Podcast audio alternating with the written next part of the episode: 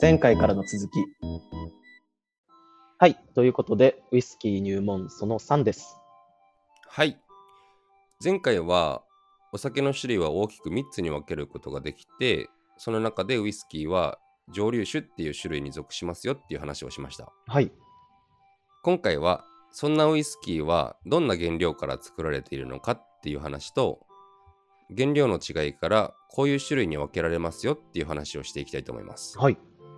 はい。では、まずウイスキーっていうお酒の定義を確認しながら原料の話に入っていこうと思います。はい。ちょっとね、あの、あらかじめの注意点として、国とか地域によって定義に結構違いがあったり、うんうんうんうあとは中には例外があったりするみたいなこともちょっとあるので、ん。はい。そこはちょっとあらかじめお伝えさせていただいた上でなんですけど、はい。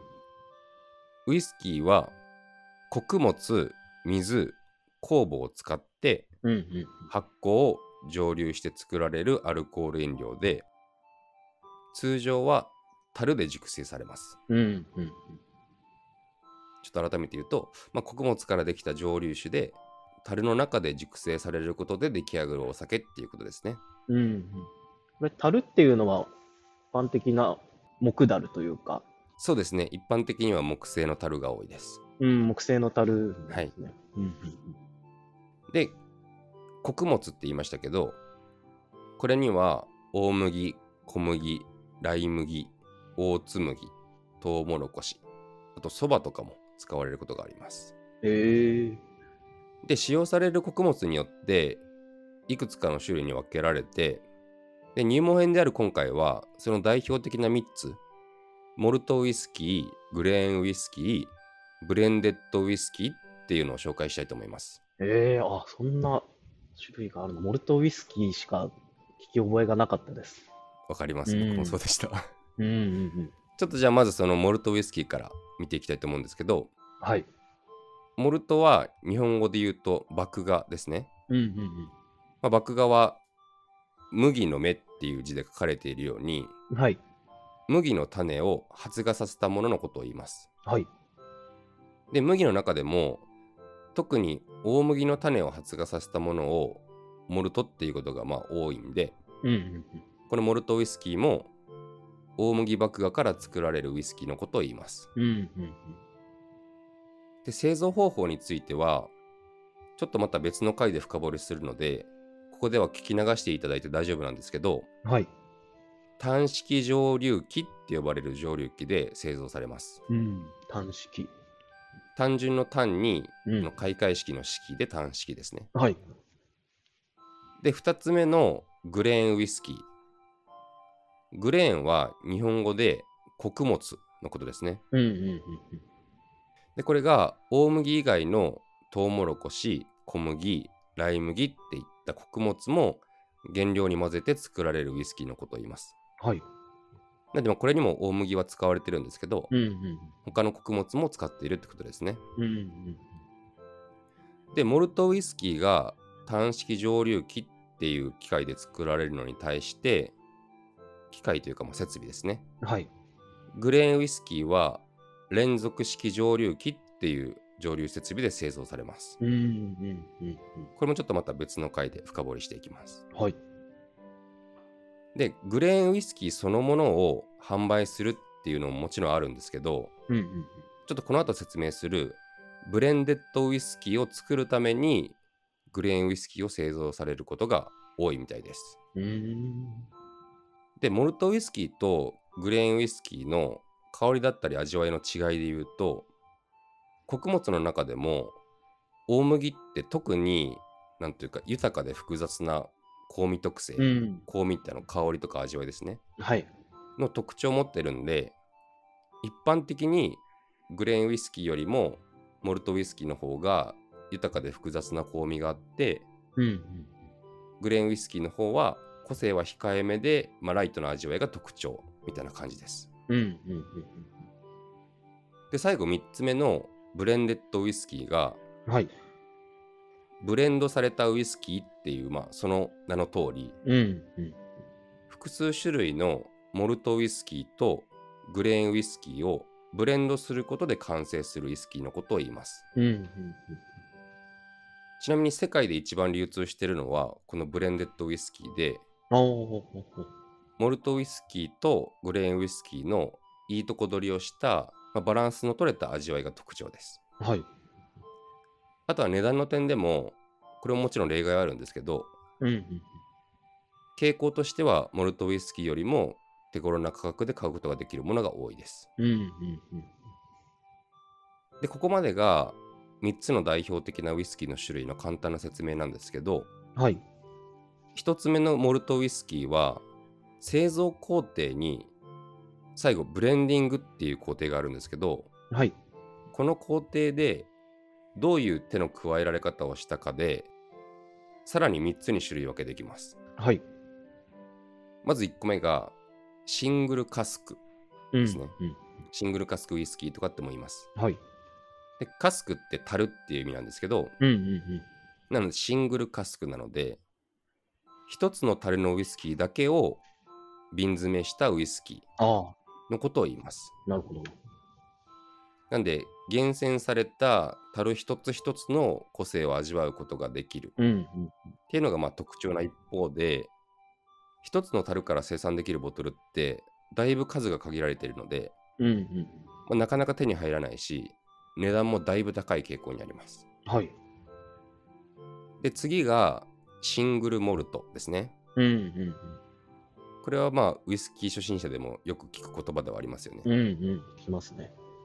でこれが一つの蒸留所で作られた複数の樽のモルト原酒、ん。まあ原酒ってあの水が加えられる前のお酒のことですねはい。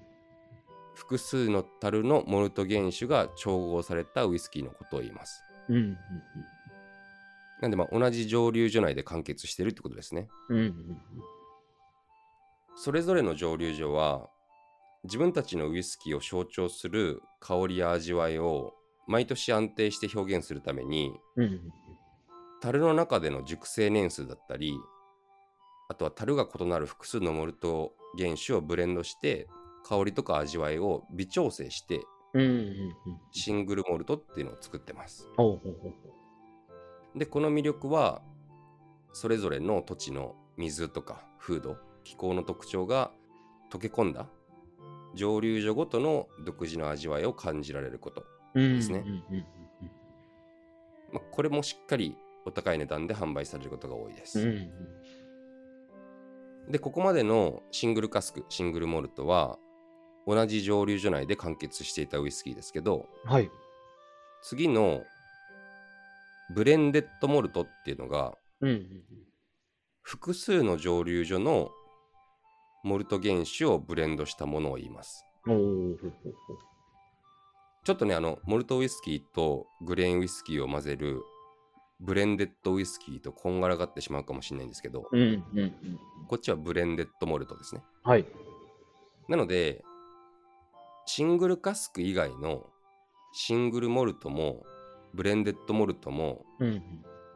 複数種類の原酒をブレンドしてるっちゃブレンドしてるので、うんうん。ちょっとこの辺は初心者からすると分かりづらいなって個人的には思ったりしましたけど、うんまうん。あ、そういう風な種類分けがされていると。うんうん。ちょっとじゃあここまでを整理すると、ウイスキーには大きく3つ代表的な種類があって、はい。大麦麦芽から作られるものがモルトウイスキうーんうん。でそれ以外の穀物も使って作られるものがグレーンウイスキーうんうん。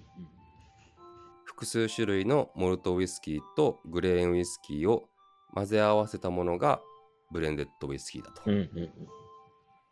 でさらにモルトウイスキーの中には単一の樽から作られたシングルカスクうんうん。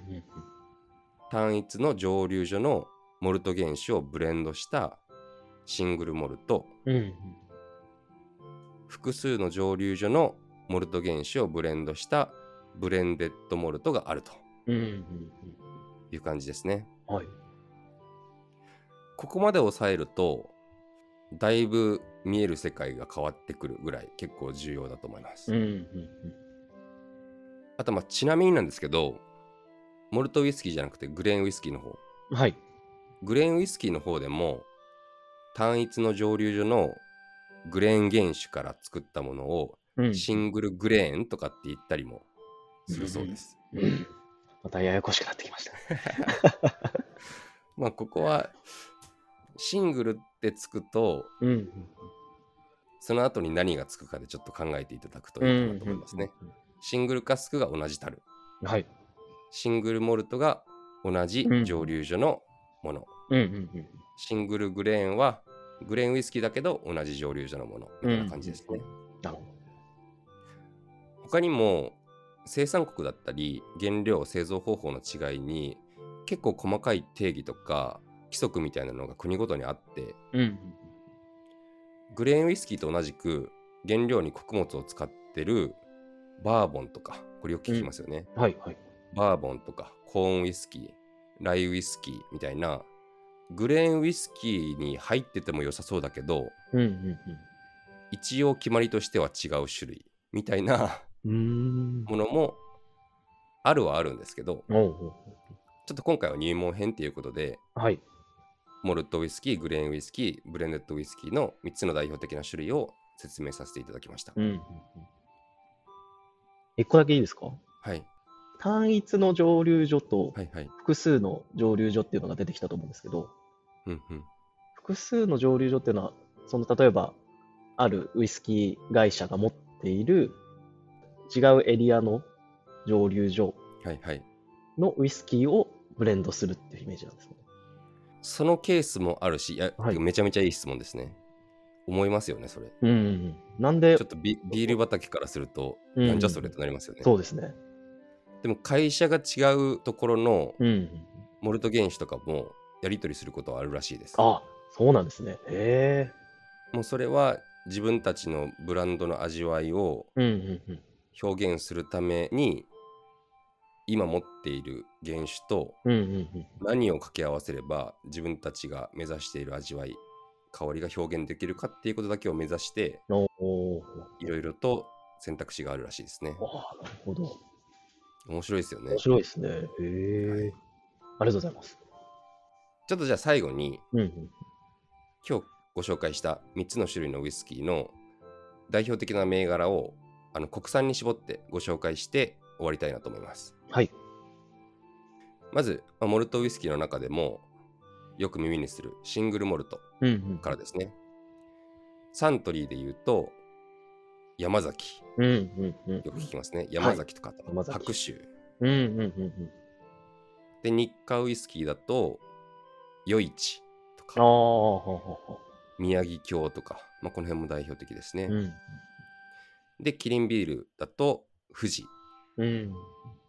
とかが、まあ、シングルモルトであります、うんうん。で次にグレーンウイスキー穀物の方ですね、うん。これだとサントリーだとチタああ。あの汁に多いでチはタいですはね、いはい。でキリンビールで富士これさっきも出てきましたけどほう。富士に関してはシングルモルトもシングルグレーンもどっちもあります、うーん。